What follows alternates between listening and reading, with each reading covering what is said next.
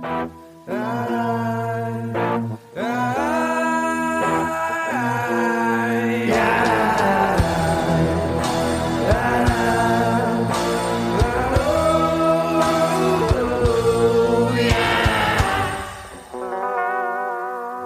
spooky. That's okay. Hello. Hello, everyone. You look so in a daze there. Your eyes were so wide. Ugh. I am all over the place. My brain juice is not working. Wait, but Corinne, you're a wife, or you will be when this episode comes out. I will be when this comes out. You're an old maid. You are off the market. You're an old lady. Now, no one ever has to ask me anything about my relationship again. Actually, I think it just immediately turns to when are you having kids, right? Isn't that Mm. how it goes? Yeah. I'm guilty of that too. As soon as people get engaged, I go, When's the wedding? people are like, Oh my God, let me be in, enjoy being engaged. Yes, we are recording this a couple weeks in advance because it's going to be a crazy couple weeks. It is. And it already does feel crazy. I'm having a very ugly day today, which is why I'm No, wearing you're my, my comfort clothes. Oh my two girls one hat and my Phantoms shirt. All TGOG swag. I do love that shirt. But no, I'm happy to get my ugly day out of the way now. And hopefully in a couple of weeks I don't have any more. You know what's so crazy to me is how, well, one, I will say you're not having an ugly day to me as an observer, Thanks. as an outsider from not being in your body. But as a woman, I will acknowledge it is very strange. But I think with our menstruation cycles, we go through phases of glowing and then having ugly days. Uh, yeah, I'm like puffy and red all over. Yeah. And then weirdly, when you're ovulating, I feel like, or when I'm ovulating, I feel like I am the hottest piece of woman in the world. I feel that too. And it has made me wonder sometimes if I have another mental disorder. because I'm like, what are these extreme swings of being like, wow, I'm kind of hot and I think I'm pretty cool and I'm pretty badass to being like, everybody hates me. I'm so damn ugly. My stomach is distended three more inches out than it was two hours ago because I drank water. It's ridiculous. I think that is called the human condition. Mm-hmm. Okay, wait, can I just say something? I, I raised my hand. Hi, me? Pick me. Yes. Yes, Sabrina. Sabr- in the back, in the back, Sabrina. The girl who never talks, Sabrina. Can you see me? Can you see me? I can see you. Hi. My name is Sabrina. also, this is, you want to say real quick what our podcast is? This is Two Girls, One Ghost. Girls, one ghost. Uh, that's Corinne, and Hi. I am Sabrina, and I have a comment to make. So, I have been, the last year has been a big wild ride emotionally, mentally. People who have been listening to the show know that I did like an in, like an intensive outpatient therapy program to deal with my Mhm. traumas. And I've been kind of testing out a ton of different medications for my depression, for my anxiety. And I was just put on a medication that has changed my life. You've got the good cocktail going. You finally figured it out. Uh, yeah, my bartender slash psychiatrist is a mixologist to the 10th degree. And we got to give her high praise because I feel like Small golf clap for her. I feel like the Claritin commercial, like I'm I'm within it. There was this like foggy film over my life. And then now suddenly it's been peeled back. And I'm like, is this what life is like for other people? Is it this pretty and bright and happy? What? I love this for you. No, this is I'm so happy for you. This is this is huge. This is huge. I want to like reach through the computer and just shake your shoulders and be like, "You did it. You did it." I feel like in a in a the movie I feel like Bing Bong when it's like, oh my gosh, another reference that I don't know. "You've got this. Fly to the moon." You, yes, you do from Inside Out. Who's the friend who Oh, likes to oh, play okay. Bing Bong, Bing Bong? And when Gotcha. he has to, when she goes and he stays behind, and he's like, "You've got this, Riley. Hmm, Shoot for yes. the moon." I feel, I feel like that right now for That's- you. that's like you. I'm so Yeah. excited for you. You've always been that for me. This is huge because Well, it's funny because I was telling you the other day that I keep forgetting to count both you and me in all of my wedding planning because I view you as an extension of me and Yeah. I keep forgetting to count myself. So by default, I forget to count you because I'm like, well, it's a given that we're the two of us are at everything. And so I keep forgetting. It's like me and you, and sometimes I forget Bryan, but it's mostly me and you that I forget to count. Okay, well, okay. What prompted this was Corinne, you and I usually talk multiple times a day, like it nonstop. Mhm. And whether it's business stuff or it's friendship stuff, whatever it may be. So this past weekend, I sent you like a long text about something. And then I sent, and this was starting like Friday morning. We had a call with our reps and it went great. And then I, I think I sent you like eight texts from 9 30 a.m. until 7 p.m. or no, like 5 p.m. the next day. And I hadn't heard back from you.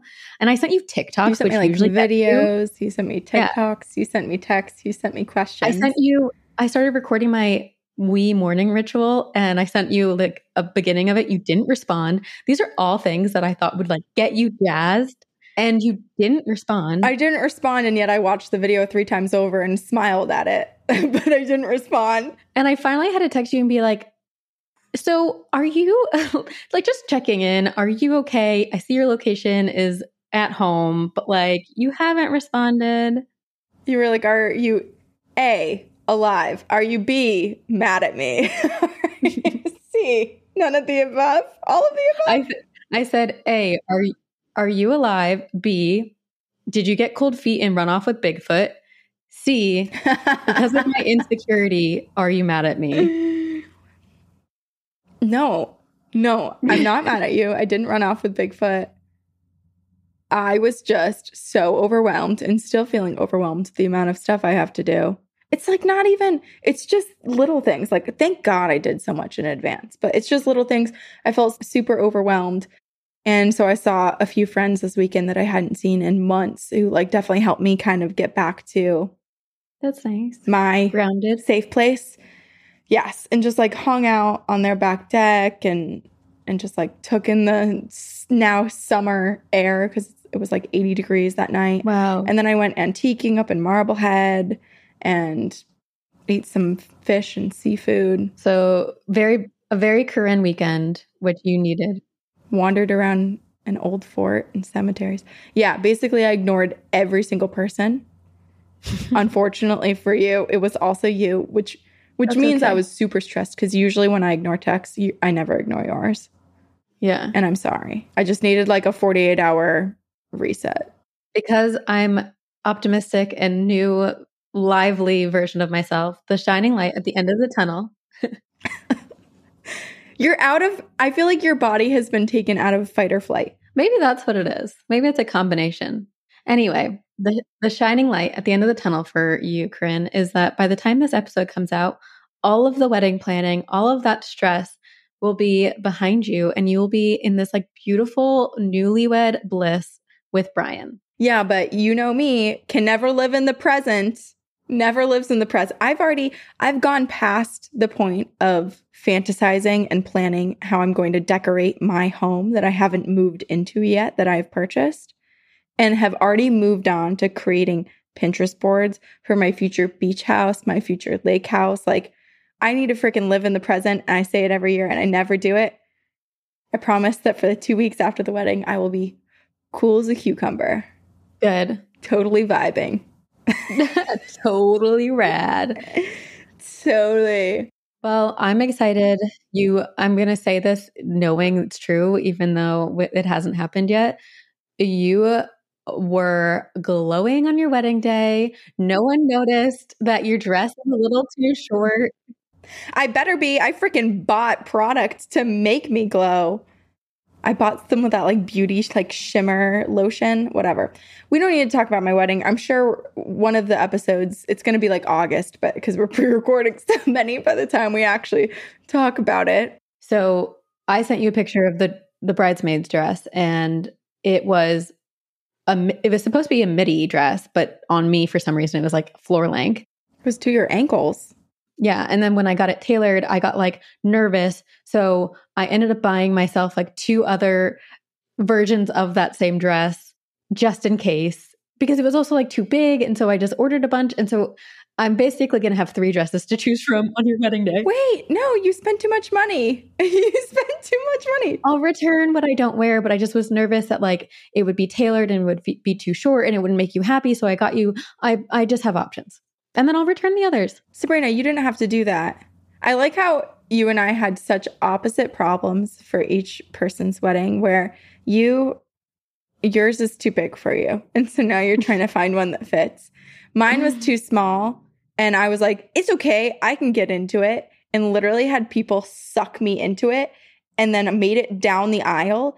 And once we were standing there, the back zipper busted open. And then I was just like, the back of my bra was all you could see for the rest of the night. So I'm sorry I didn't get another one for you. But I was I was hopeful that I would lose weight and instead I gained weight before your, right before your wedding. But okay, well, I think you will look beautiful regardless. And but you know what? It's not about me. You're gonna shine. I'll look invisible anyway. Actually, no. You definitely didn't have to buy something new. Now I feel bad that I was like, oh, that does look big on you. What size did you get? I didn't mean it as like you needed to buy something, Sabrina. I was just like, no, no, no. Wow, I can't believe their sizing is so unpredictable. To be fair, I didn't think it looked big on me. And then when I went to go get it tailored, the first thing I was like, I came out of the dressing room and I was like, I just want to like trim the hem so that it's more of a midi. And she goes, How about the fact that you're drowning in that dress? That's more important. She's like, Do you have time to get a new one? And I was like, What? I didn't think it was that big. And then, so anyway, I got, a, uh, I have options. You're just a little too a little too tiny for it at the moment. That's okay. I never get rid of any clothes that are too small or too big because I know I'll grow or shrink into it in different times of my life. And that's also just the human experience. Yes. In the last year, well, we we can get to stories in a second, but in the last two years, I have grown three sizes. I have shrunk back down to like the size below what I was. It, it is just the human body fluctuates so much, especially for us women. It's so wild.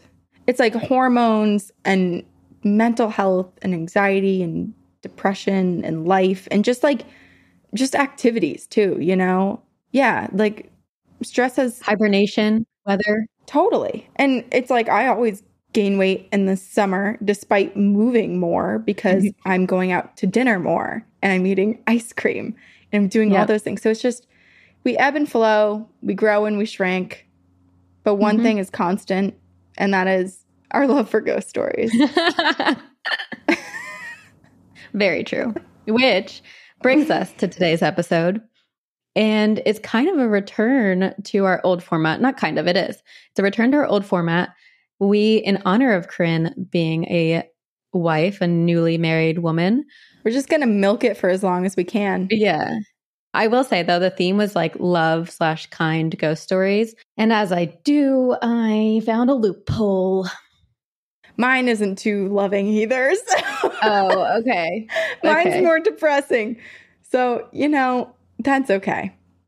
Do you want to go first? Because I feel like yours is more ghost story and mine is a little bit like weird and kooky and less ghosty. Okay. I can go first then. Because I basically chose a place that, I mean, there's a little bit of love involved mm-hmm. in some of the stories I'm going to tell you.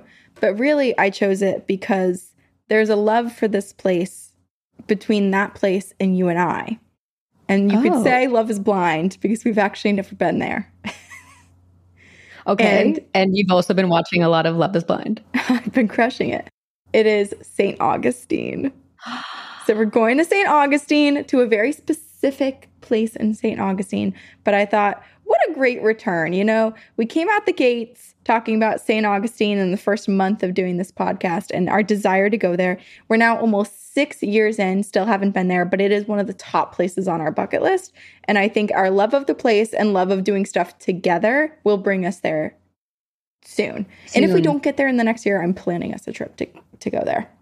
I think we can make it a goal to go this year. Yes. I would be upset with us if if we didn't end up there for sure. Okay. Okay. Okay. So deal. Our next stop, not our next stop, our stop, our our only stop, is to the Casablanca Inn in St. Augustine. Oh, I like the name. Yes, it's very. It sounds very like beautiful and re- I mean Casablanca. Except this is not a, in black and white. This is in full color, and the ghosts are out to play. St. Augustine was founded as a Spanish military base in 1565, which makes St. Augustine the oldest continuously occupied European settlement in the continental United States. So this place is old. Oh, okay. And it, I mean, all the places are old, but this place has continued to be old forever and has always had a lot of action, a lot of people coming through. There were a lot of pirates, as we know, because we talked about Andrew Ranson five, six years ago. And there's also been a lot of death. Lovely. Yes. Perfect to choose for our love episode. Yep. Built in 1914 as the Matanzas Hotel, this two story Mediterranean revival style inn overlooks Matanzas Bay, which is a beautiful bay right on the coast of. I I mean, that's like where all the ships come in, all the cargo. It's just so, so beautiful. And the the inn, I keep wanting to call it a hotel. Can I look it up? Yeah, I actually am going to send you a picture right now. Oh, and I will also show this picture in the In the YouTube video? Yes. I just texted you the picture and we'll put it in YouTube. It's an older picture with like the, or at least it looks to be with like a horse and buggy, but I don't know how old that is because I know that they do, they play into a lot I of the ghost tours and all that sort of stuff. I was going to say the people on the horse and buggy look very modern. Yeah, but it, that's true. But whoever whoever took this photo either did it on film or bumped up the grain and colorized it a little bit. So I was like, ooh, Also, can I clarify something real quick? You said that you chose a story with a lot of death, which is a very interesting way to do a podcast episode about love. But to be very fair, there wouldn't be ghost stories without a lot of death. without death. And also, really, marriage is the beginning of a new chapter. So you kind of go through this death of self period where you transform, your chrysalis is happening. And well, I don't think it makes that much of a difference. It's just legally binding. But otherwise, never mind. I'm like, I'm not going to behave any different than I am now. I don't know what I'm talking no, about. you're not. Nope. No. Okay. Anyway, so we're we're at this Mhm. inn, the Casablanca Inn, and it was mostly used as a resting place for traveling salesmen who were passing through the area. Oh, salesman. Salesmen. Oh, okay. I would have guessed like seaman. I'm sure there were seamen, but I will tell you a little bit more about the salesmen in a in a second because they Okay. weren't ordinary salesman. Oh. Okay, so during the Great Depression, this turned into the Bayfront boarding house that was used as a refuge for children and families. And then eventually it transitioned into the inn called Casablanca Inn. So, for the sake of not confusing everyone with the various names, I'm going to call it Casablanca Inn, but we're going to go Okay. back to its its beginnings back Okay. in the early 1900s. This place, Casablanca Inn, quickly earned the reputation of being this very warm and clean place to stay. It had delicious food and its service was impeccable because there was this elderly and widowed owner slash innkeeper named Mrs. Bradshaw. And she was just so friendly. Everything I read about her, she was just so caring, wanted to make sure everyone was well taken care of. Just this little old lady having a great time, taking care of her inn right next to the ocean and just kind of like having people to talk to and things to take care of and swap stories and just be humans interacting. And she just seemed like a lovely, lovely person. The inn's patrons loved staying there and getting to know her. And she was very outgoing, warm hearted, just a personable and passionate person to be around. Delightful woman. A delightful little old lady. So it probably will make sense to us all to hear that at the cusp of prohibition, which to remind everyone was from 1920 to 1933 when the 18th Amendment made illegal basically the manufacturing and transportation and, and sales of alcohol. That was now contraband. Because of that, a lot of places, especially places focused on hospitality, were suffering financially. You know, people couldn't go to restaurants and drink. People couldn't go to inns and drink. People couldn't, it just, People just couldn't drink. Period. They couldn't drink. There was a lot of other stuff going on. And basically, everyone was jonesing for some juice, you know? It's like war, poverty, like inability to drink. It was just all of these things compounded at once. Yes. And they were about to be thrown right into the Great Depression, too. Like this was Yes. just everything was down, down, down, down, down, which I feel like we can all relate to. We've had our own versions of that over the past few years. That was my past year. yeah. Yeah. Yeah, exactly. Different, And- but you know, mentally the same. Yeah. So Mrs. Bradshaw, her inn was suffering. So sad. The once lively place where she always had people coming in the door and was booked and, and had such a great time, it now began to have fewer and fewer bookings. She wasn't allowed to serve alcohol. Things just weren't looking great for her. And so, just as she had taken care of all of her customers, she now was like, I really need to take care of my inn and make sure this thing stays afloat. Is this a love story between woman and building? Basically, yeah, sort of. Oh, okay. There's also a little bit of a love story elsewhere. I guess I did choose a love story. you did. Yeah. Love comes in many we forms. We can spin it that way. Yeah. I'm optimistic again, remember? the grass is green over in Los Angeles. Sabrina's having a happy day. Oh, I can see clearly now. The rain is gone. Okay, so if I go and stalk your Spotify recently played Sabrina, it better not be all the. It still is. I, I just I vibe with sad girl playlists. I know. And it's also my fault for really enjoying you hard to Noah Kahan because that's oh, wow. all we listened to Yeah. for like a week and a half straight when you were out here. So sorry. Yes. Okay. Mrs. Bradshaw, she struck a deal. She was like, I'm not letting go of my inn. I was a, a little saintly woman, but I've got the power to do what I can. And sometimes the world throws things that are unpredictable your way, and I don't need to play by the rules anymore. So she decided to aid rum runners. She got involved with smuggling alcohol into the city from the bay. So her inn was the, the perfect place to help because she had a view of the entire bay. She could see a lot of the waterfront. And so she would stand on her roof or from the second story of this two story building, and she would use a lantern to signal to the bootleggers if the coast was clear or if it wasn't safe to come to land. I love this so much because she's like the most discreet. Like you would never expect her to be the one doing all of this. She was so discreet and so far from the profile that people were looking for as someone being involved in this Yeah. that she quite literally, okay, remember when I told you about the traveling salesman who stayed at her inn? They were actually nicknamed G men for government men because they were actually Oh. FBI agents looking to catch bootleggers. So, quite literally, they were staying with Mrs. Bradshaw, and she was just this daring little badass who just helped run all of the contraband into St. Augustine right under their noses. How embarrassing for them. but also how badass for her. I and who's gonna like who cares if she just has a little lantern and has her little evening routine where she's like, oh, I just like to second story. You know, if anyone asks her about it, she just Oh, that's just Mrs. Bradshaw. right. And also, I know nothing about her her backstory and her her previous relationship. I just know that she was a widow, so she could have been lying. She Mhm. could have been like, it's a routine I have for it's a ritual I do sometimes to communicate with my my past lover. Who knows? So no one really suspected her, and her involvement escalated. And she soon let bootleggers also stay in her inn. So she had the FBI agents looking for bootleggers in her inn, and the bootleggers also in her inn.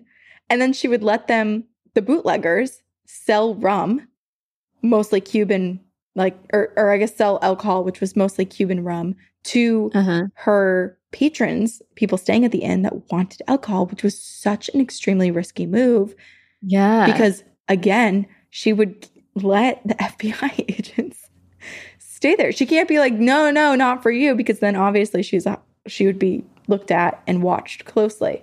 I also have a weird feeling because I, you know, you know, there's a lot of just uh what's the word I'm looking for? I imagine that uh, some of the FBI agents are also just like, you know, discreetly wanting some alcohol as well. Corruption. That's the word I'm looking for. Corruption. Oh, I'm sure. I'm sure there was. I didn't read anything about there being any corrupt parties from the FBI here, Mhm. but I'm sure I'm sure there was something. Because there it's also just so I mean, how do you run both an inn, that houses the FBI who are looking for bootleggers, a speakeasy, and a safe spot for the rum runner route all at the same time. It seems impossible. It does seem very hard. But Granny did it, and she did it well.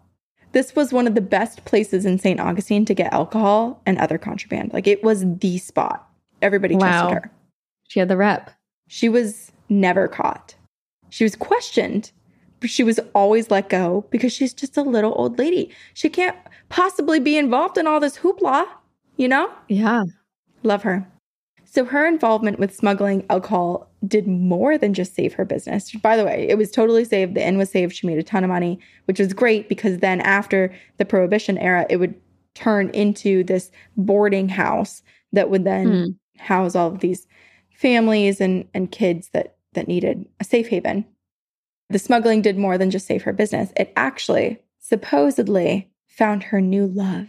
The widowed Mrs. Bradshaw and the head honcho of the rum running in the area are said to have Mhm. fallen deeply in love with one another. Oh my gosh. He made his living smuggling alcohol into the US on his boat, and her lantern gave him safe passage. They protected one another, they cared for one another, they kept each other safe and taken care of. That's very sweet. What's his story? Are you about to tell me? Uh, not really. I don't know much about it. And also, this is there's a lot of like this is the legend, and then there's a lot of Yeah, people that yeah. are like, she was a little old lady and he was really young. What are the chances of that? And then people get mad, and then there's like all this. I don't know if it's real or not, but this is the tale that's Okay. been told. Okay. Gotcha. so, so one night, no more questions. no questions. This isn't a fact based episode. Okay. Well, it's not a fact based podcast. Let's be very clear. this is like a few facts sprinkled in to what is very heavily legend. yes. Okay. I mean, her involvement with the rum running is not legend. Only the love story here is legend. Gotcha. Just to make that clear. Yes. One night, as legend goes, her lover was making his way in from the sea on his smuggling route, and he posted up in the bay, and she took her position on the roof, her lantern gripped in her hand. Looking around the land in the bay, she spots federal agents. They're in town and they're actively looking for the bootleggers. This is Oh. bad news, and this is very Yeah. dangerous if he were to come to land. So she waved her lantern, warning him that it is not safe. He sees her warning. He retreats in his boat out to the bay into the rougher seas, and she never sees him again.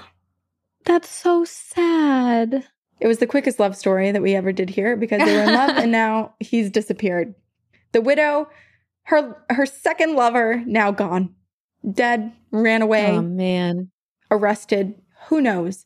All we know is uh, this is why the Casablanca Inn, which was once a hotspot for illegal activity, is now a hotspot for paranormal activity. Wow, beautiful writing there, Corinne. Woo! Thank you, thank you, thank you, thank you.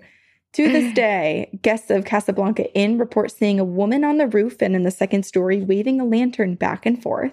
So this is the innkeeper. This has to be Mrs. Bradshaw, right? Right. And so people are are kind of like, is she reliving those frantic moments of the frantic last moments of seeing her love? Right. Or is she just is this just like a part of her routine? Wandering around. Ushering people in again. Yes, exactly. Locals know her as the lantern lady. So if you're visiting St. Augustine and you hear someone say, Oh, we have a lantern lady, it's likely about Mrs. Bradshaw. And like you said, Sabrina, could she still be ushering people in? I think the answer is yes, because fishermen and other boaters often report seeing a swinging lantern on top of the roof, especially late at night when they make their way back into the bay. Oh, she's like a lighthouse. She is. She is a lighthouse, which is so great because, like, just the fact that this turned into a safe haven for so many kids Yeah. as well in the future, like, there's just something so warm about it and just keeping everything and everyone around her safe. And I like that. Yeah. Maternal. Lots of love coming from her. But when people approach her, or I guess approach the light as they come into the bay, the lantern disappears. But again, she does more than just hang this lantern up and wave this lantern around. She is there to take care of this inn because she spent so much of her time in the last years of her life doing this, and it meant a lot to her. And people really enjoyed her. And I think she enjoyed the comfort of taking care of the inn and of the people that stayed Yeah. there. So she continues to be there.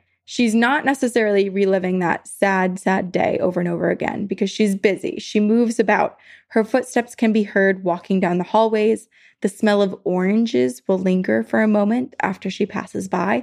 And no one really knows why this is the scent because there was no real records or or memories of people saying that she had a distinct smell of oranges. So they think maybe she just loved oranges and it's just a scent that she carries with her in the afterlife. Wow. I imagine I like to picture, I mean, it's Florida because there's, so, and Florida is known for their fresh oranges. Like I imagine Mrs. Bradshaw in the kitchen back in like the heyday, for like making fresh squeezed orange juice. Yes. Yes, for all the people staying at the inn. Yeah, actually that's a good point because the inn was said when she was running it to it was said to have delicious food. So I can only Mhm. imagine that she probably did squeeze her own orange juice and and give it to all of the customers staying there. So all of this happens, the smells, the sightings from afar, the sounds of the footsteps down the hallway. And of course, her apparition is sometimes seen. There was a woman who was staying at the inn and took a picture of herself in the mirror with her film camera. Mhm. She goes home, she gets her film developed, and she is shocked when she sees that selfie she took in the mirror. There is another woman standing next to her in the photo. It had to have been Mrs. Bradshaw. No, I wish. Oh, If someone knows, I feel like these are the pictures that you have to go on the ghost tours to see because I feel like a lot of tours somehow like secure the pictures and show you, but yeah. They keep them private Yeah. so that they can show you on they the tour. They keep them private. Yeah. Yep. If maybe someone else out there has one or knows where to Mm. find it, do tell. Tell us. But when these photos were developed, this photo came back and she was like, This is so cool, so terrifying, and also kind of lucky that she didn't have to see that in uh in the moment, you know, because I feel like that would be so scary to look into. Actually, I have seen that happen. Never mind. I've experienced it twice. Yeah. And I was near heart attack both times. So actually, yeah, it was absolutely terrifying. And I'm sure it would have been terrifying for her too. Yes. Especially if you have to like continue to stay in that place. Yes. Yes.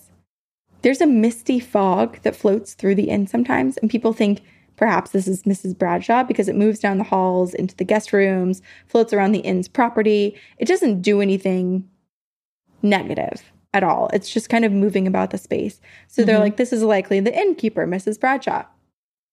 But one thing you'll likely notice when staying here is that you'll very rarely see a tablecloth. No one knows quite why Mrs. Bradshaw hates tablecloths, but the Mhm. staff on site has decided to forego many attempts at covering tables for too long after many incidents where Mrs. Bradshaw's spirit aggressively rips them off of the tables. It's far too scary for the guests to witness. So they're just like, you know what? We'll just let it be bare. Oh my gosh. Yeah. I wonder why. Yeah, but no, they're trying to, the inn is trying to protect the guests from this horrifying sight in there. There's Fair. not too many cloths on tables. And also, like, if something happens enough times, it's kind of like, okay, let's just respect Mrs. Bradshaw's wishes because clearly she's not letting this go.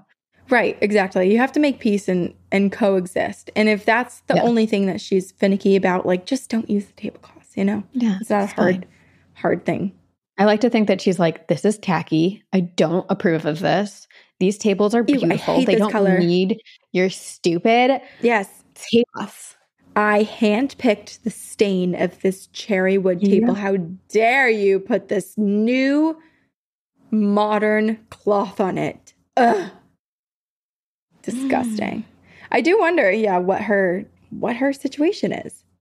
Because when I think of, because it's weird. I mean, obviously a different time period, but when I think of my grandmother, I think of those plastic tablecloths. Do you know what I'm talking about? Oh. Yes. should be used for like an outdoor picnic, but very much on Yes. her kitchen table. Yeah. Oh, you know mm-hmm. what? I'm not going to judge her too much because my parents' kitchen table for the past like six years has been a Costco folding table that they put a, just a nice tablecloth over Masters of disguise. because they can't agree on a table. If you can't agree on a table, you're going to go six years without a table, is basically how that goes. But yeah, I know exactly what you're talking about because I feel like, I feel like my Grammy during Thanksgiving would use those. Like the big, they have like the a plastic coating over them so you can Mhm, wipe like, them thick. down. Yeah. Yeah. Yes, yes. Mrs. Bradshaw, she's not the only ghostly inhabitant here because there are children, which makes sense because it was a boarding house at one at one Yep. point. Many guests have seen or heard children playing inside of the inn, always in different rooms and unseen, so no one's heard the kids, but they just hear the laughter and the little kids' footsteps and, and chatter. But patrons have also reported feeling like someone has touched their shoulder when they're completely alone. So people are wondering are these the kids? Are they playing pranks? Or is this maybe just Mrs. Bradshaw just being kind of Yeah. comforting and and trying to just make contact? They don't really know. It's hard to know. Some people speculate that perhaps the haunting involving the children is not an active and intelligent haunting like it seems like Mrs. Bradshaw could possibly be, but rather just the home and the walls remembering the time during the Yeah. Great Depression when people were just so experiencing experiencing such hardship and such uncertainty and this was safety. This was the safe place and that brought a lot of joy and happiness and relief to people. So that's very likely. But the ghosts don't stop here. No, there's another spirit haunting the halls of Casablanca Inn, and his name is Mr. Butler. Okay. It is not a nickname. He's not a butler. Mr. Butler was actually the local architect who designed and built the inn originally when it was Matanzas Hotel back in 1914. Oh, that's lovely. Yeah, yeah. Corinne, this story has so much love. This has so much love. It is so many spirits who love this place that they do not want to leave. It's the love of the building versus I Yeah. originally found it because it was like the this badass innkeeper falls in love with a rum runner during prohibition. I was like sick, but it's really that was like a two two lines of the whole story. You're right. It's a love story between the building. That also makes it even more of a love story because it's you and I have just fallen in love with Mrs. Bradshaw. and St. Augustine, and we haven't even been there. There we go. So much love. So much love. Optimism. Optimism. Call me optimistic Sabrina. If anyone wants anything from Sabrina, ask her now. Yeah, take this opportunity. She'll probably say yes. Take the opportunity. Mr. Butler clearly loved the place. He's a bit of a mysterious guy. We don't know a ton about his about his life and and anything like that, but we can assume mm-hmm. this must have been his favorite project to work on or the one that he was most passionate about because his spirit is here and he haunts specifically room 11. Okay. If you book room 11, you very likely may come in contact with Mr. Butler face to face because this man appears in a full body apparition right in front of you. He is finely dressed, he's dapper. He might make you wonder for a minute if you're going mad, if this costumed actor has just broken into your room or That's terrifying. it is terrifying. But it's not an intruder, at least a living one. It is Mr. Butler. And while his entry into this plane and into your room, room 11, may be startling, his actions are not because he is actually just as warm and considerate as Mrs. Bradshaw is, was, is.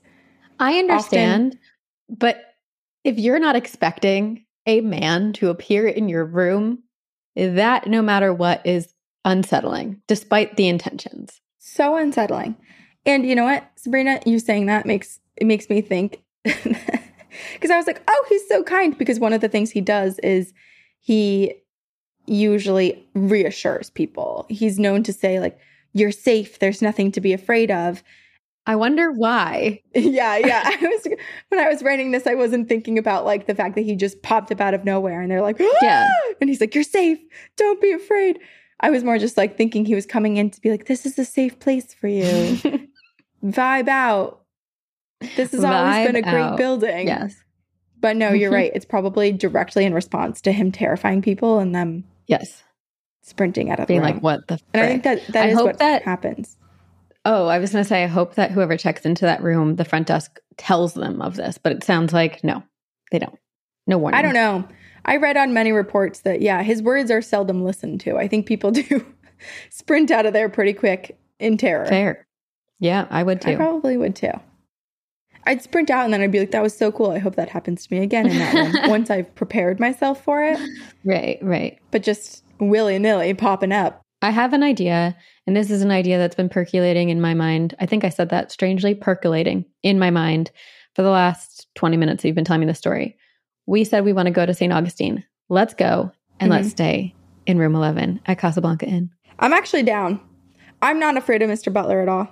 If he if someone wants to to hold me in their arms and tell me I'm safe and everything's okay, hell yeah, Mr. Butler. I'll do that for you any day. Thank you. Okay, maybe that will help trigger his spirit. Maybe he'll be like, group hug into this. maybe that will cure him and then he'll like pass on to the other side. That's the only thing left That's that he I've needed, in needed. life was a group Yeah. hug. A group hug. Guests report walking through cold spots, walking through a ghost.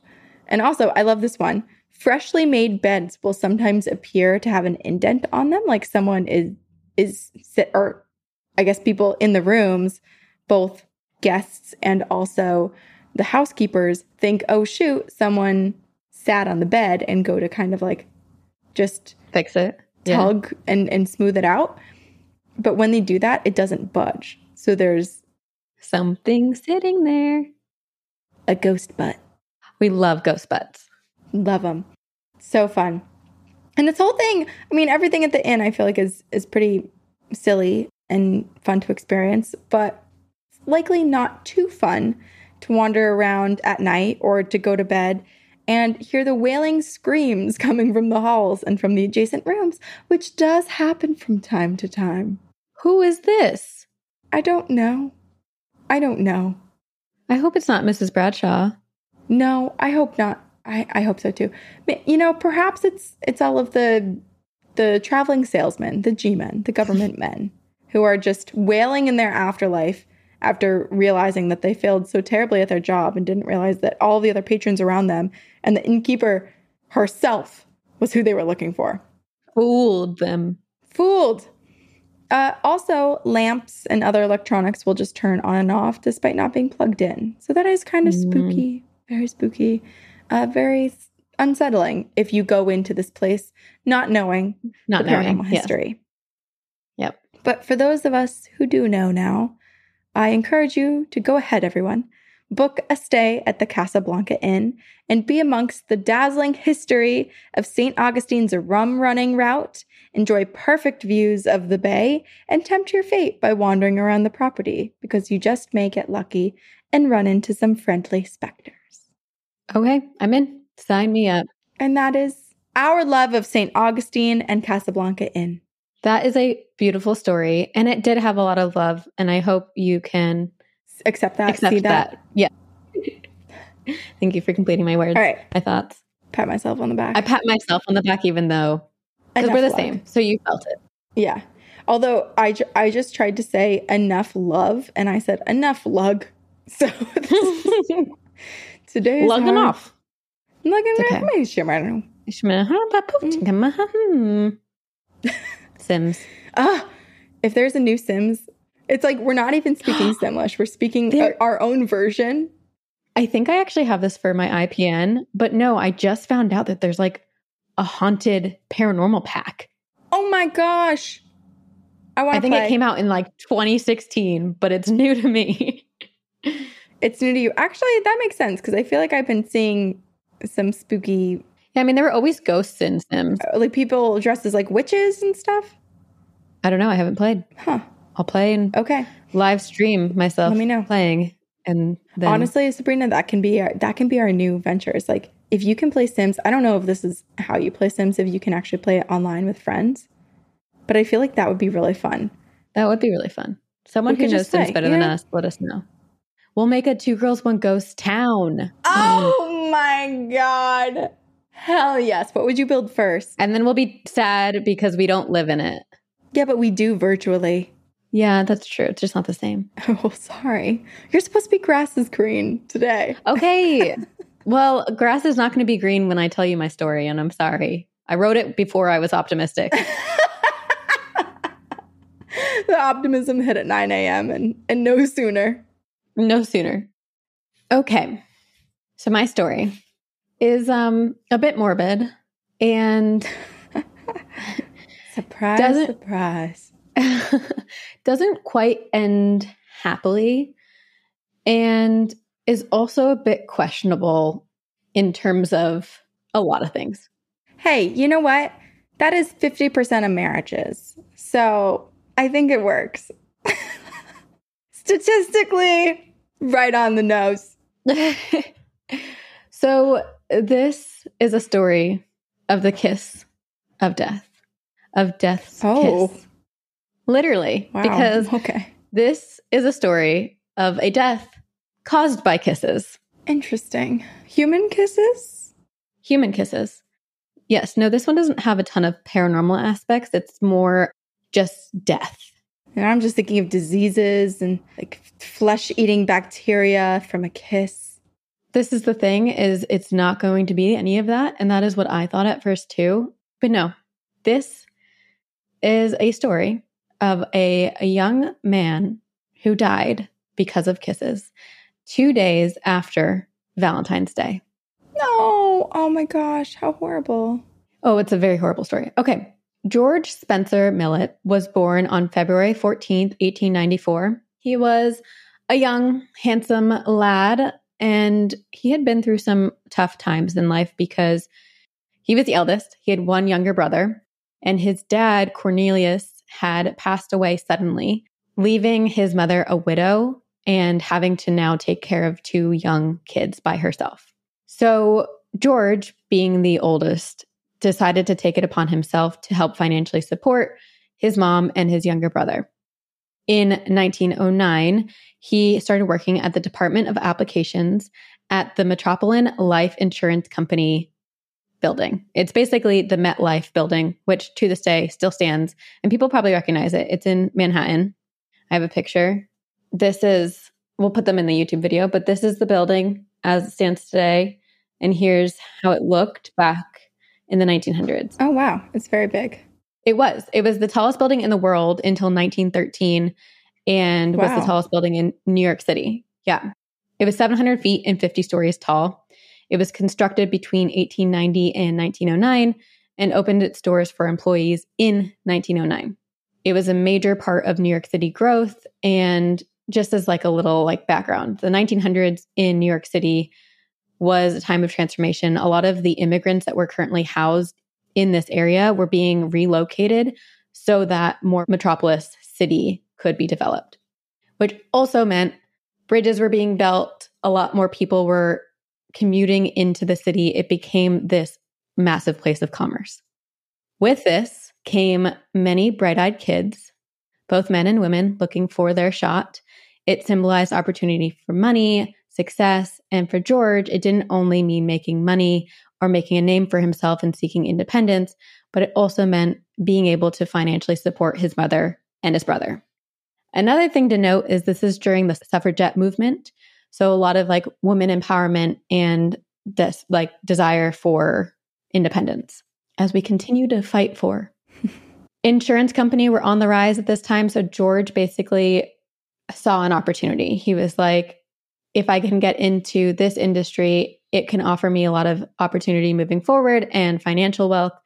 And so he got a job at the Metropolitan Life Insurance Company in this building. And his intentions were very pure. He was a hard, diligent worker.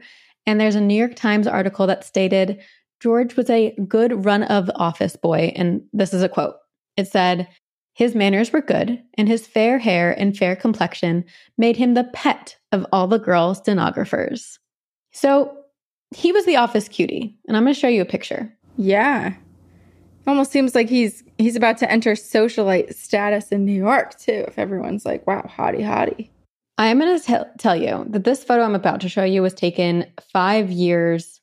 Okay, this photo was taken in 1904, so he looks like a baby. But I also want to say he kind of is a baby in this story. He's 15 years old. So in this photo, I think he's 10 years old. So he's young. Oh, oh, he's very young.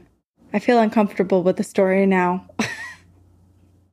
I was fully thinking like 24 years old, you know, when everyone's talking about this, but I. Uh, yes. So that is why I want to right now kind of set a have a little bit of a trigger warning. I don't know the full story. We were not there. I am only reporting based on what articles have said and what the New York Times reported on on the day of the event. It is very possible that this encounter was a very non consensual, inappropriate encounter, but there is also a version where it was playful and an accident. So, with that being said, George was 15. He was the office cutie. A lot of the female stenographers who were like in their young 20s w- loved him and they kind of teased him. They like messed around and they were like, they just thought he was cute and, and teased him. It's a bit questionable. He had worked there for about two months. And then on February 16th, 1909, George was at work at the MetLife building, chatting with his coworkers, and he made mention of it being the anniversary of the sinking of the U.S. Navy ship USS Maine. Just a little bit of history on the USS Maine. Back on February 15th, 1898, the USS Maine sank in Havana Harbor when an explosion tore through the ship and killed more than 260 sailors on board. So, this was like a big moment in history and something that George remembered. And when George first brought it up, everyone's kind of like, why do you like how do you remember that? That's you know you have such a good vivid memory of the event. And george commented that it was a monumental moment in his life because it was right after his birthday. And this is the first time that these coworkers heard it was his birthday. So all of the women are like what? It was your birthday? You didn't tell us. They start squealing. They're like we want to celebrate you. His birthday was february 14th keep in mind so this is now february 16th so he had celebrated his birthday over the weekend and had not told his coworkers until, I guess, accidentally making mention of it at work on the 16th. All of these women are like, We want to celebrate you. We want to give you a gift. And they start peppering him with questions. And George informs them that he had just turned 15. Most of these women, being in their early 20s, were kind of all over George. Ugh. There were three women in particular who told George that they wanted to celebrate him. And what better way to do that than by giving him 15 kisses for his 15th birthday? Three women, 15 kisses each, 45 kisses in total. Oh no, I think I know where this is going. Based on what I'm when I have gathered, it was not a let's make out type of thing. It was more of like give little boy George a bunch of like, yeah, like kisses around his face kind of thing. Yeah. That doesn't make it better, um, but I that is what I perceived. Yes. So the girls teased him and they said at the end of the day when the work hours are over is when they will give him his gift. George apparently playfully remarked that not a girl shall get near me. And this is where the uh, story takes an even darker, twisted turn. Here's the thing not a girl shall get near me. They, they wrote that it was a playful sentence, but the only people who probably reported on it being a playful tone were the perpetrators.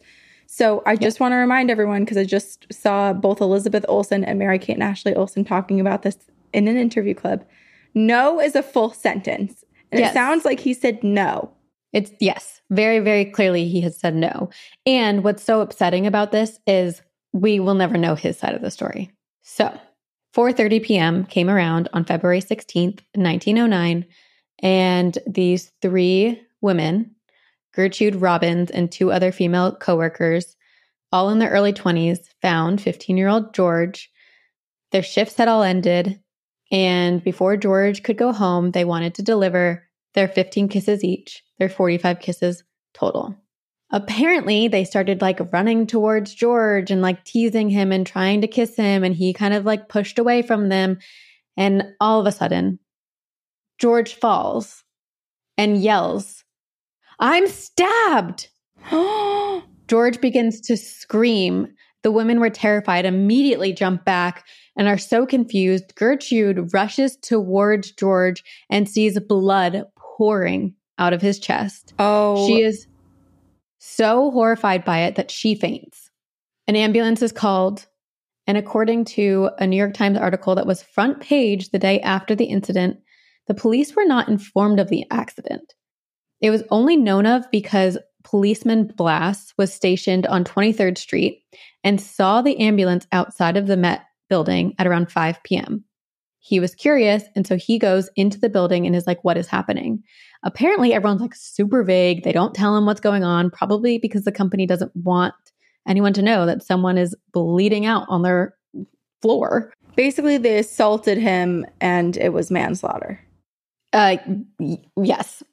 So the police officer escorts himself up to the third floor, which is where he finds a doctor attending to George Millet, who is lying on the floor of the applications department, bleeding out in the middle of an excitable crowd. Apparently, at this time, the two two of the three women had already been sent home and Gertrude was still there because she had fainted. And so she was also being looked at by medical staff. Officer Blass found Dr. McClure from the New York hospital attending to George and was informed that George was suffering from a wound just below his heart. They rushed George into the ambulance, but very sadly and tragically, George died on the way to the hospital. The cause of death was believed to be internal hemorrhage. Back at the office, they sent Miss Robbins home and that is when Officer Blass was like trying to get down to the bottom of it. People are evading his questioning. And he finally, I don't know, somehow pieces things together and learns that Gertrude Robbins was involved. He doesn't know what to what extent, so he decides to track her down with the resources of the police department and find her through her mother's address at West 81st Street. They arrive and they find Gertrude, a 23 year old, and, and Gertrude agrees right away to accompany the police to the station. And they interrogate her. And she didn't know that George had died until she got, got to the police station because no one had informed her. Basically, she knew that he was bleeding, oh. but he was taken to the hospital and no one knew of his fate until the police told her George has died. She was horrified and she was like fully cooperating, told the police everything, but I guess didn't tell them the other two names of the women because to this day, no one knows who else was involved. Only Gertrude's name is attached to this. The police basically arrest her on homicide charges. And it was shortly after this that the hospital called the police and informed them that this was a horrible accident because when they took George to the hospital to do an autopsy, they found inside his shirt pocket, right above his heart, had been an ink eraser. And you're probably like, an ink eraser? Like, what? Back in the day, I'll show you a picture. There's a photo of a 1900s ink eraser, and it looks it looks like a knife. It looks like a shiv, to be honest. Oh, yeah. Because I was thinking about a pencil eraser, and I was like, a little rubber stub. Oh yeah, that's a straight up knife. Yeah. What the heck? And a, what? How do you even? What even is an ink eraser? Did you scrape the ink off of something with this? It must be that. Yeah. Is it essentially just an, a knife? Yeah, I don't know. just call an ink eraser. I do not know. But that was what was in his chest pocket because he used it a lot at work. And so when he had gotten into this little like tiff with the women and tried to run away and fell, he landed on the sharp end of the ink eraser and it went through to right below his heart. He ultimately died because of his injuries. Because of this, the police ruled it an accident and Miss Robbins was dropped, like all the charges were dropped against Miss Robbins. And technically, there was no f- crime committed, so there was no further investigation. Some say, and it's, you know, I'm, I was not there. But George cannot speak for himself. Based on the way that the questions were evaded, there is a belief that the women more so attacked George and that it was not consensual. Mm. And there is a crime involved, but justice will never be served. It didn't sound consensual from the jump. No, So- exactly. He said no, he was trying to run away. I mean, I don't even know how, given the two tidbits of information that we have, that people can think that it's just silly, fun games. It was not. You know what pisses me off? When I was in middle no, when I was in elementary school, these this group of boys would chase me every day at recess. Every day. To the point where I my knees were permanently like I always had band-aids on my kneecaps because they were so scuffed up and they would I would bleed so much from falling on them because these boys would chase me and then they would hold me down and one of them would kiss me and I was told it was because they liked me. Sabrina. Yep. Did so the freaking principal didn't do anything? They didn't get in trouble? No, it just stopped one day. So, yeah, I haven't worked through this. This is the like I've I've always told this story, and I've never like been like, oh, that's fucked. I had so many other things that I've had to work through, but add that to my list. Oh my god, yeah. I'm sorry. I would have wet willied them if I had seen that.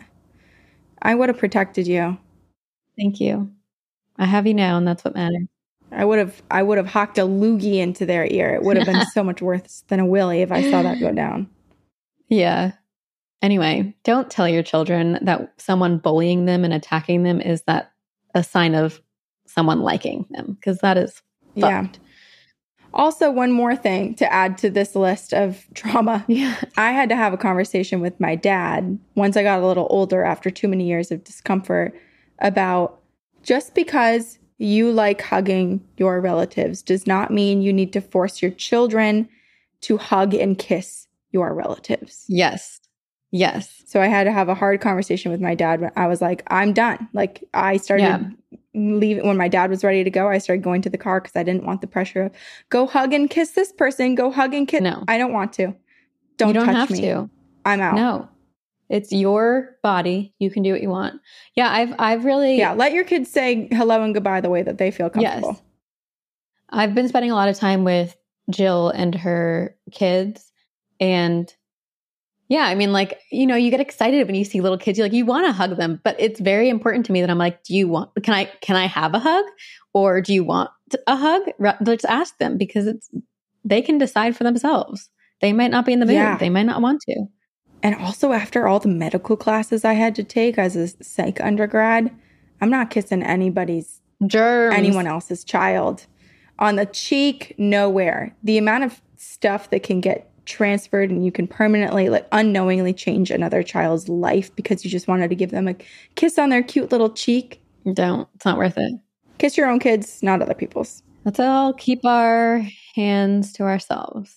yes everyone just sit quietly cross your legs hold your hands clasped and And do your own yourself. thing.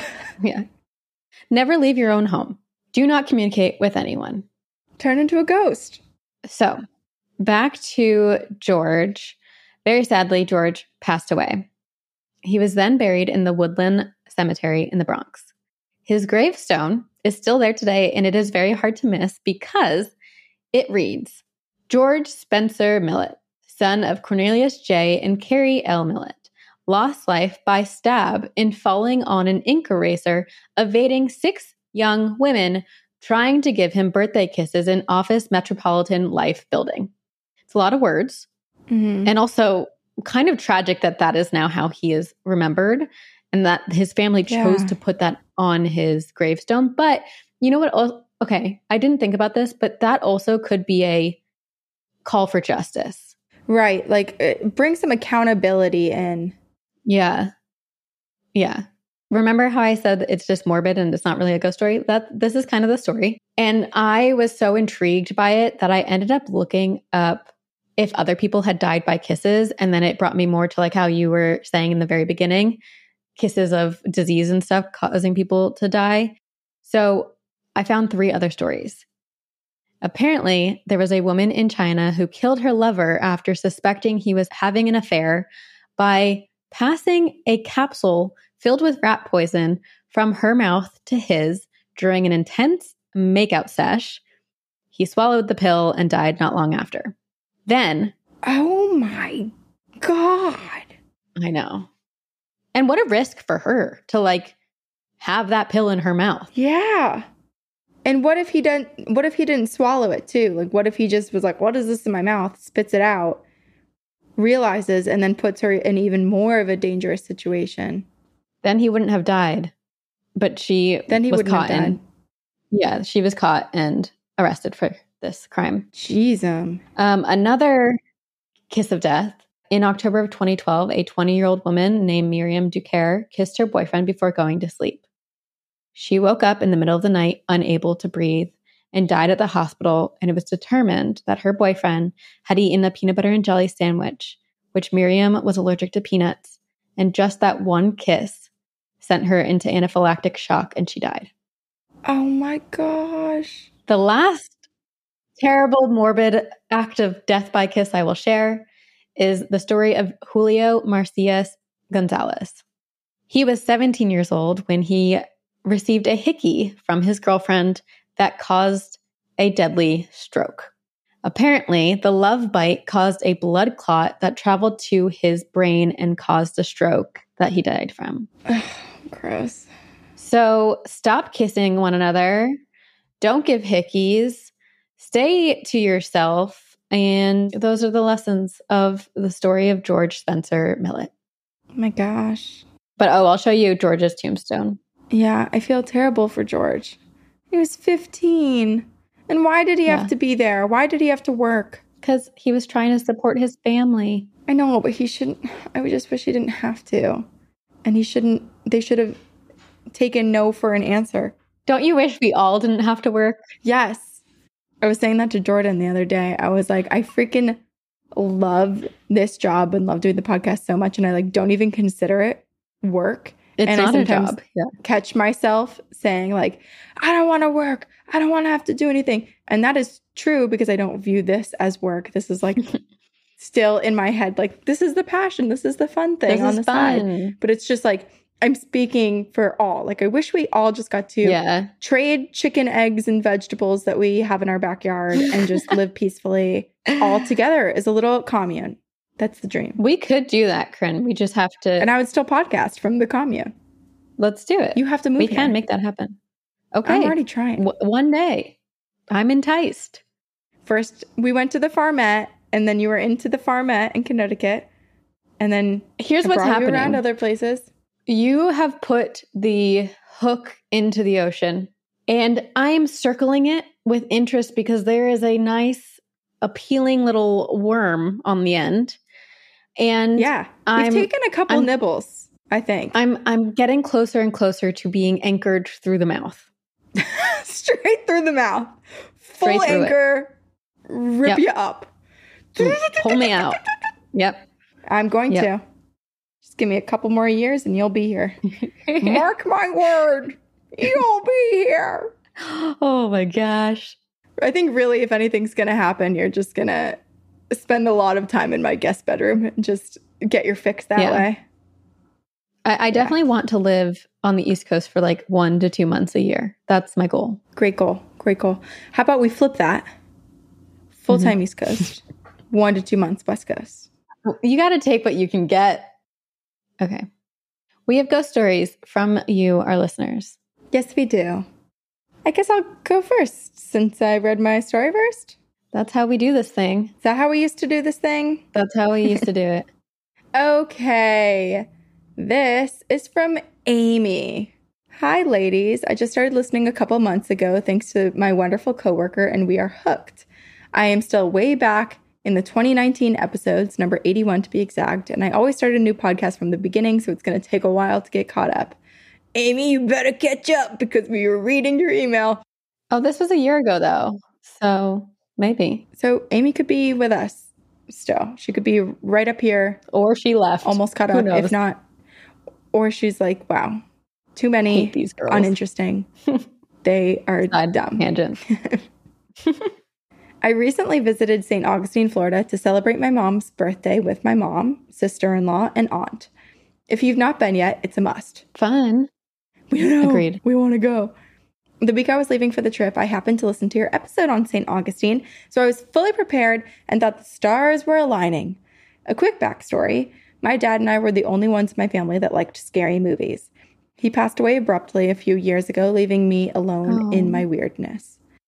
I knew St. Augustine has a lot of history, being the oldest city in the US, so I desperately wanted to go on a haunted tour of sorts to learn the darker history of the area. I knew my mom and sister in law would not be interested. My aunt, however, is into true crime and X Files and immediately agreed to go when I mentioned it to the group. We went on a Ghosts and Gravestones tour just after dark because I'm a mother of two toddlers and cannot cannot stay up past nine most days. I I don't even have kids and I feel that way. Yeah, same. One of our stops was the Tolomato Cemetery. Our tour guide told several stories, but the one that stood out to me was of a six year old boy that they called James. He was climbing the tree that still stands in the cemetery today when he fell from it and he broke his neck. When we finished the tour, our guide had us all say, Stay here, do not follow me, a few times. Well, that night I had a dream, at least I think it was a dream, that there was a little boy standing behind me as I slept in my vacation rental bed. I never saw him, I could only feel and sense him. It almost felt like he needed comfort, like my kids do when they want to crawl into bed with us. Still lying on my side with the boy standing behind me, I noticed something in the corner of the room. There's a fit, bald man crouched in the corner of the window and the wall. He has deep, hooded eyes and is wearing a white long sleeve Henley shirt, and the sleeves are bunched up to his elbows, slacks with suspenders, and he's barefoot. He slowly stands up and tries to take a step towards the bed and then crouches back down. He repeats this over and over, every time getting closer and closer to the bed. My heart No. is racing, and I can feel the boy behind me, but I'm unable to do anything. I Ah, finally force my eyes open and I check my room. I'm alone. No little boy. No bald man in the corner. I've never experienced such a vivid dream, if this even was a dream. The next day was our last day in St. Augustine, so we went back to an older part of the town to get some cheesecake and wine at the Bar Harbor Cheesecake Company. You must go there, seriously. I love cheesecake. Yeah, let's go. It just happened to be next to the Tolomato Cemetery, and it wasn't quite open yet. While we were wandering around waiting for them to open, my aunt, mom, and I were looking through the cemetery gates and noticed James's headstone, and my heart broke for him and his family. My heart was heavy, and I was still spooked from what I experienced the night before, so I repeated, Stay here, do not follow me, with more conviction this time, and I instantly felt lighter, as if something had released me. Oh. While we were standing at the cemetery gates, a man came up behind us and asked, Hey, do you want to see something cool? Being tr- trusting Loans, we all said, Sure. He then explains that he was also on a ghost tour much later in the night, the night before, and took six pictures of the same spot. In three of the six pictures, you can clearly see an apparition. I was so excited. I told my older sister in law, who flat out brushed it off and made me feel like a fool for believing in such things. So, thank you for your amazingly spooky podcast. It makes a lot of us feel like we finally have a place to discuss such things and get spooked Hmm. right along with you. Real quick, the little boy, James, has been known to follow people home. I seriously considered inviting him home with me, but then I decided against it. As my daughter just got over her own possibly paranormal experiences, I will share those stories another time. Stay Ooh. spooky, and I will see you on the other side, Amy. Okay, Amy. There was a moment when Amy said that that guy was like, Do you want to see something cool? I thought Amy was going to recognize the spirit in the photos as the old man. Because that's the one part of the story that I'm creeped out by. Because the little boy, I'm like Yeah, less creeped out by. guy? But the old man crouching in the corner and then standing up and creeping closer is really weird. Yeah, especially because the little boy has a reputation of following people home, Mhm. which I think is why on the ghost tour they're told to to say like, "Do not follow me. You stay here. Do not follow me. You stay Yeah. here," because he will go. And so clearly, Amy didn't either didn't have enough conviction or was just too interesting to not follow home. but yeah, the other guy is just so creepy, especially because he's he's sneaking up on her, right? It is one of those weird things where it's like, where how was she watching him? Because she was asleep, so her eyes were closed. So it's not like they were making eye contact with her physical body and his astral body. But was she in the astral plane watching him? And if so, were they making eye contact? Could was he aware of her awareness of him? Yeah, I don't know. I, I always get confused sometimes with dreams because they the ones like this where they feel so real, it does feel like there's two versions. One, it's either the astral plane or you are awake, but your brain is like processing it as a dream because it's too scary. Mm. Mm-hmm. I don't know. Which I don't know.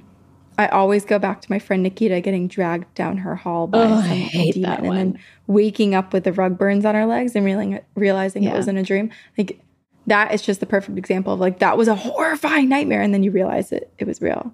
So yeah, you're right. It probably was. It's hard to know for sure. I mean, it was a paranormal experience. I don't believe that it was Yes. fully a dream. Or even if you Oh, were in I the agree. dream world, there was still something happening in your room around you. yes. Amy, Yes. sorry, we believe. Tell your believe. tell your sister-in-law we believe you. You know what? Who cares if your sister in law believes you? She's the one who's missing out on a whole side of the universe that is really freaking cool. I have another in the vein of our podcast title, Two Girls, One Ghost. And in regard to who I am as a person, I have picked an encounter from our listener, Rachel, that is called a not safe for work ghost. And I'm sure you can guess where this is going and you'll find out if you can't. Okay. Wow. Okay. So probably if there are any kids listening, this is a skippable story for the kids. Yeah. Yeah, you can maybe screen it before you let them listen. We've had stories like this on the podcast before. Okay. Happy Halloween, ghostesses. I sent an email in a few months back about an interesting glitch in the Matrix experience, but I'm going to be upfront. This experience is very different. When I first staying at my boyfriend's apartment, I immediately got weird vibes. Like the air was heavier and darker than it should be. I'd hear noises, get sleep paralysis, which I hadn't had for six years at that point. And I kept seeing shadows dart in the corners of my eye. One night, my boyfriend was snoring just a bit too loudly, and so I decided to go sleep on the couch upstairs. Coming up is sexual content, probably preferably for listeners with, with the ears of 18 and above. And I think I just made that up because that is not written down. so Rachel says, I fall asleep, and the next thing I know, I, in quotes, wake up and something is on top of me having intense sex with me. I couldn't look at this thing's face, and to be honest, he might not have even had one. It was more like a blur. And what makes it even weirder is as this was happening, I had the overwhelming feeling that this was the best sex I'd ever had. Even after waking up, I had this sensation that that sex was incredible. It was still nighttime when I woke up, and I thought, maybe it really was a dream. So I went back to sleep, and next thing I know, I wake up again, this time sitting on the couch facing that same entity, his face still blurry. He is now sitting on the ottoman facing me and tells me not to tell my boyfriend about this. What in the world? I could not look at his face like maybe I wasn't allowed to. And for a few days, I didn't say anything. I almost felt a sense of obedience and loyalty to whatever this thing or spirit was. But of course, me, with my uncontrollable big mouth, did eventually tell my boyfriend about the experience. Nothing harmful came from that besides never being able to encounter this thing again. But it doesn't end here. My boyfriend's neighbor, who we will call Jessica, would come over a lot to watch TV and drink beers with us and my boyfriend's dad. My boyfriend started to tell this story to them, and Jessica's face dropped. She rushed over to me and said, I thought I was crazy, but twice now, in my sleep, I have felt something use its fingers on me down there. My guess is that this was an incubus that, I don't know, didn't seem evil or harmful. And sometimes I wonder if telling my boyfriend about the experience made the spirit feel betrayed, and that's why he has never been back. The house since then has felt less heavy, like something has left. If I ever get the chance to see him again, I'll send you ladies an update.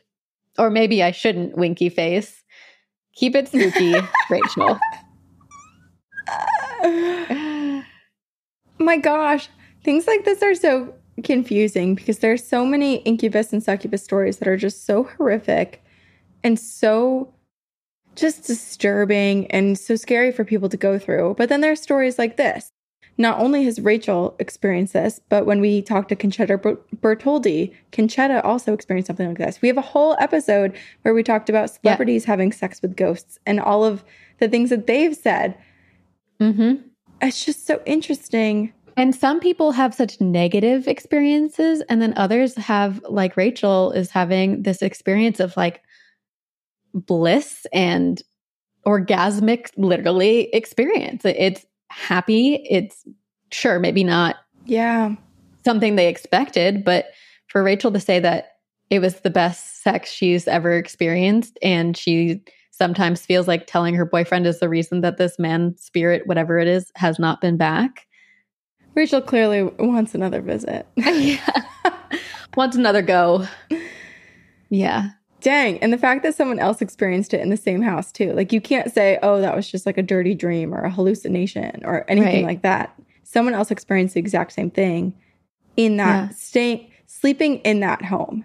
So clearly yeah. there was something. And I do wonder, it's like, is this considered a demon? And similar to how we had that one listener tell us that they had an a negative emotion eating demon and it was really nice and they would I wonder Take away excess is, emotion. This is a variation where it's just like true bliss. When around this demon, you experience true bliss. Whether it's it's authentic or it's implanted into you, it's a blissful experience. And I mean that does sound a, a bit that's like a steamy, steamy story, Rachel. Yes. I will say though, let's not let's not advocate for people to ask for an experience like this because I feel like we have read. You don't know what you're asking for. You don't know what you're asking for. And we have read uh, maybe one or two encounters that are similar to Rachel's where it was a positive experience, but we've read far more that are negative, far more that are invasive yes. and awful and just not something we would wish upon anyone. So just get a vibrator. Good that's a great suggestion. And maybe yeah. next to your vibrator, have some black tourmaline, some yeah. black obsidian. you know, all you need. Fight off all the demons. All you need the vibrator. All you need is love. That's it. All you need is love. Hope you guys. This was such a roller coaster of an episode. yeah, a lot of things have happened. Yeah. But thanks for joining us. If you have any ghost stories, about whatever it may be, because clearly we have, we just, anything and everything goes.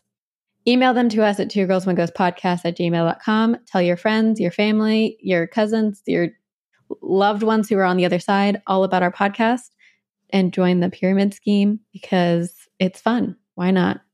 Because we told you to, okay? and we're bossy. Uh, you can support us if, if you want to still by just following us on social media. Also, to stay in the know, following us on Instagram and subscribing on our website, Two Girls One Ghost, to our email is mm-hmm. probably the most beneficial. Yes. Rate and review us on iTunes and follow us on YouTube so you can watch our faces as we react to each other and talk. Um, basically, watch us on YouTube. Thank you so much to our editor, Cristina, for making us sound cohesive and there is always a delay between the two of us because of the distance and internet. And Cristina makes it seem like there isn't. So thank you. And thank you to all of yeah, you. Yeah. We love you.